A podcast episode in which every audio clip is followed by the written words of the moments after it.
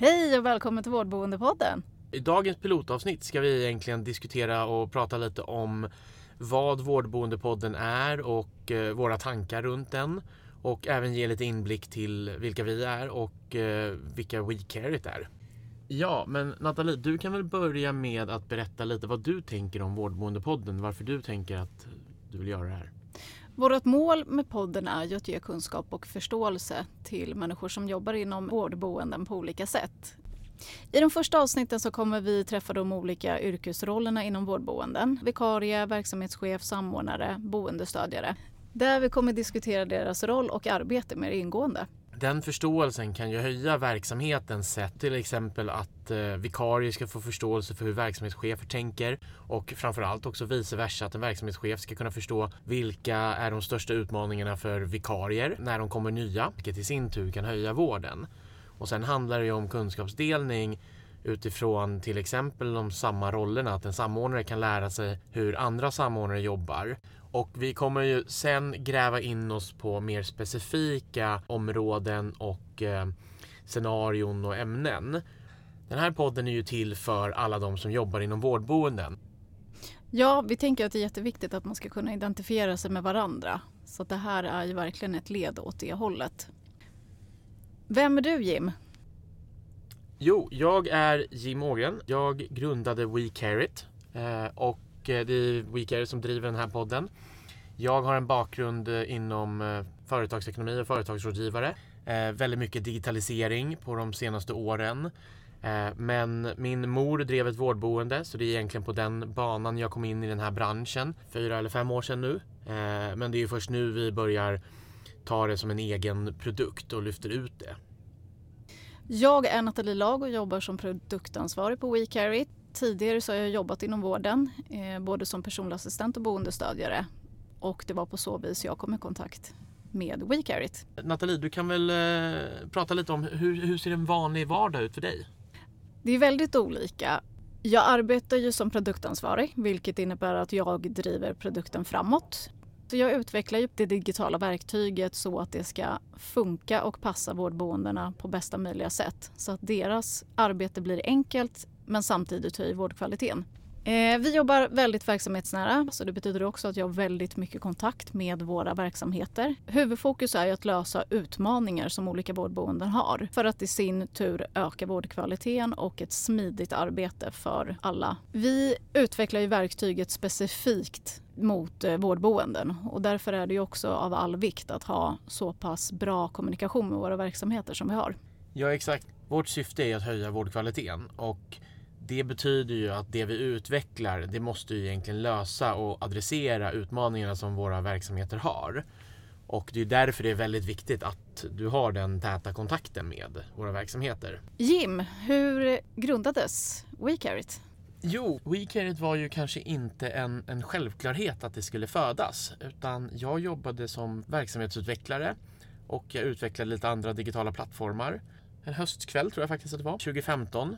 Jag skulle ner på middag hos min mamma och eh, hade tagit tåget och gick förbi hennes verksamhet, drev ett vårdboende i Vagnhärad. Och jag gick ju dit för att eh, vi skulle tillsammans åka hem sen. Då såg jag att de eh, dokumenterade på datorn fast i Word-dokument. Tyckte det kändes lite gammalmodigt. Eh, speciellt i och med att jag jobbar med digitalisering och eh, digitala verktyg och utveckling har sett hur mycket det kan lyfta verksamheter. Grubblade lite på det en stund och sen när vi hade käkat middag och satt i soffan så, så frågade mamma så här, varför dokumenterar ni på det här sättet? Då sa hon att jo, men det är för att det finns system men de är inte så bra och de är inte så anpassade för hur de arbetar.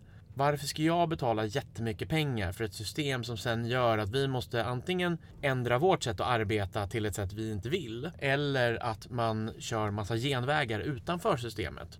Det köpte jag väl, klurade lite på det och så pratade vi lite mer om hur de använder system och, och teknik. Men då när jag frågade henne lite vad eh, deras behov var så insåg jag att det var inte jättesvåra utmaningar. Det var bara det att de behövde det anpassat till hur de jobbade, hur deras behov såg ut. Och då frågade jag henne, ska vi inte kanske titta på och utveckla någonting själv? Det var hon ju intresserad av eftersom om man hittar något sätt som kan höja hur du arbetar så är det värt väldigt mycket. Och då började vi egentligen, de hade ju tre utmaningar. Ena var ju den här dokumentationsbiten. Och där var det ju inte bara att uppfylla lagkraven utan det var ju att säkerställa att den personalen som går på vet vad som har hänt innan och kan få tillgång till den här informationen om vad som har hänt på ett väldigt smidigt sätt. Så det var ju en av utmaningarna. Eh, sen var ju den andra utmaningen rent kommunikativt. Att det kunde ske missförstånd för att de kommunicerade mycket på telefon och sms. Och det var ju många sådana här småsaker eh, runt kommunikationen och det är ju väldigt viktigt på ett vårdboende just för att det händer så mycket hela tiden. Sen hade de ju en utmaning runt veckoplaneringen. De hade ju en fysisk kalender. De hade testat väldigt många olika sätt. Då hade de väl landat i en fysisk kalender. Utmaningen var ju att de var på väldigt många olika ställen. Vilket betydde att den där kalendern glömdes lite här och var och när du behövde ha tillgång till den så kunde du inte få tillgång till den. Så det betydde ju ofta att du behövde ringa någon som var på platsen. Och då började vi egentligen med de tre funktionerna. Vi gjorde ett så kallat flöde, vilket är egentligen bara en eh, kommunikationskanal för att fånga upp saker istället för sms. Vi gjorde dokumentation och veckoplanering med sån här dubbelbokningsfunktion. Du kunde inte boka en bil på samma tid två gånger. Och då gjorde det ju faktiskt på direkten att eh, det inte blev de här problemen att nu kommer jag här och tänker att jag ska ha en bil och den finns inte där. Vad gör jag nu? Och så måste man ställa om. Sen så några månader senare så var vi klara med den första versionen och Eh, då egentligen så hade vi en utbildning för de anställda och de fick börja använda det. Sen så körde vi under ett par år att vi hade regelbundna feedback-sessioner. Vad funkar? Vad funkar inte? Frekvent så eh, tittade vi på att eh, utöka den här. Så till exempel flöde fick en läst av-funktion. Man kunde redigera. För vi såg att folk skrev fel och så skrev de tre olika meddelanden. De här funktionerna har ju utvecklats av direkta behov hur ett vårdboende jobbar. Vi började med tre funktioner. Vi vidareutvecklade de funktionerna och massa andra i det här vårdboendet. Men sen så när vi sålde det vårdboendet så var det väldigt många som var intresserade av systemet och tyckte det var en väldigt smart lösning. Då kände väl jag att ja, men, här har jag kanske någonting. Och då lyfte vi egentligen ur det och så fortsatte med det här systemet och öppnade det för andra verksamheter. Så nu jobbar vi mycket bredare med många fler verksamheter. Vi har HVB-hem, vi har LSS-boenden, vi har daglig verksamhet, vi har gymnasiesärskolor samma fokus som vi hade när vi utvecklade inom min mammas vårdboende. Att det här ska funka för dem i boendet. Alltså att det ska anpassa sig efter hur de vill jobba och inte att systemet ska tvinga in dem i något nytt sätt att jobba. På så sätt, jag tror att vårdkvaliteten höjs mest om vi som system förstärker kompetensen och expertisen och all engagemang som finns i vårdboendena. Istället för att det blir bara något system som du går in och gör Eh, absoluta minimum för att du till exempel måste uppfylla lagkrav på dokumentation. Utan om de anställda ser ett syfte med det här systemet så kommer de ju använda det på ett annat sätt och vara mycket mer aktiva. Och det är därför vi är väldigt, väldigt verksamhetsnära fortfarande. Jag skulle nog argumentera att vi är ännu mer verksamhetsnära nu eftersom vi har kunnat sätta upp mer officiella kanaler där vi kan få bra feedback från våra verksamheter och i mångt och mycket så är det ju feedbacken från våra verksamheter som driver allting vi har i vår så kallade backlog, alltså det vi utvecklar. Eh, så grunden är ju densamma. Att vi tror vi kan höja vårdkvaliteten med hjälp av eh, Eh, systemstöd. Men det betyder att de systemstöden måste vara anpassade för hur man arbetar inom vårdboenden. För annars kommer det egentligen bara bli en administrativ börda som kanske inte tillför det man vill. Eh, och det är väl där vi ser ett glapp i marknaden just nu. Jag arbetade ju som boendestödjare på din mammas boende. Eh, och det var ju där jag kom i kontakt med WeCare första gången. Och jag minns ju så väl att jag kände just det som vi beskriver nu, att det är så anpassat till efter hur jag jobbar. Allting var smidigt, eh, man visste vad man skulle göra. Och när verksamheten såldes vidare så tvingades ju vi att byta system det var ju där mitt intresse för WeCarrit egentligen föddes. Pratade ju jag med dig ganska mycket och var så här, vi måste få ut det här, det är för bra för att försvinna bort bara. Och sen började jag som produktansvarig. Nej, men min mamma jobbade ju hela sitt liv inom vården. Socialhandläggare, enhetschef och sen de sista 15 åren att driva det här vårdboendet. Nej, men det var väl också hennes passion att hjälpa folk och att hjälpa dem få så bra förutsättningar och så bra liv som möjligt. Min mor gick ju tyvärr bort i samma veva som vi sålde verksamheten och jag känner väl att eh, WeCareIt är ett sätt för mig att fortsätta det arbetet, att egentligen driva vidare den andan fast utifrån mina förutsättningar, vad jag kan hjälpa till med. Vårt mål som vi nämnde tidigare är ju att höja vårdkvaliteten och att det ska funka så smidigt som möjligt för alla som arbetar inom vårdboenden. Men jag tänker lite på framtiden. Vad ser vi ska ske med WeCareIt? Vad är vårt delmål till att höja vårdkvaliteten?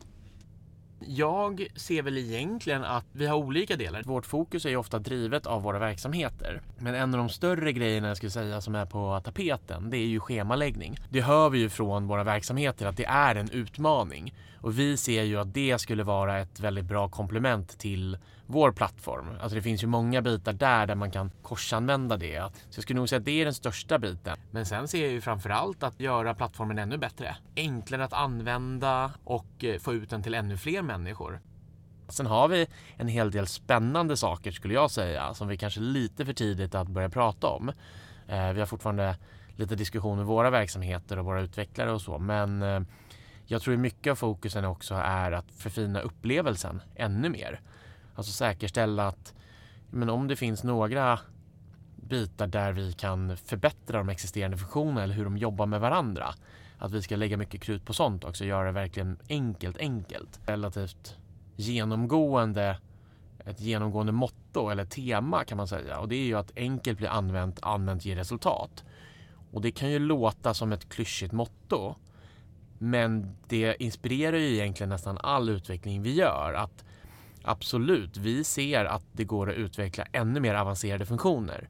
Men vi måste anpassa funktionerna efter hur de används. Vi kan inte bygga en funktion som kräver 20 minuter av ostörd tid när du ska göra den. Om vi utifrån våra verksamheter förstår att de kanske har fem minuter max eller att de har lite tid här och där eller att den inte är ostörd.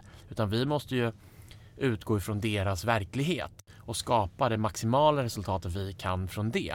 Istället för att sitta i våra, på våra kontor och säga att det här är en svinsmart lösning. Um, så jag tror det handlar om att eh, gå ännu djupare på det. Uh, ett annat stort fokus för oss. Ja, och eftersom den här podden är för er så vill vi också gärna höra från lyssnare om vilka ni kan tänkas vilja att vi intervjuar och träffar, men också områden som ni vill att vi tar upp i podden. Och ni kan höra av er till oss på hej eller så kan ni skriva ett privat meddelande till oss på Instagram wecareit.se där ni också kan följa oss och få veckans tips som vi släpper som handlar egentligen om eh, lite olika tips och tricks om hur man jobbar på vårdboenden och de kommer ofta också från lyssnare och följare. Det var allt för idag. Tack för oss.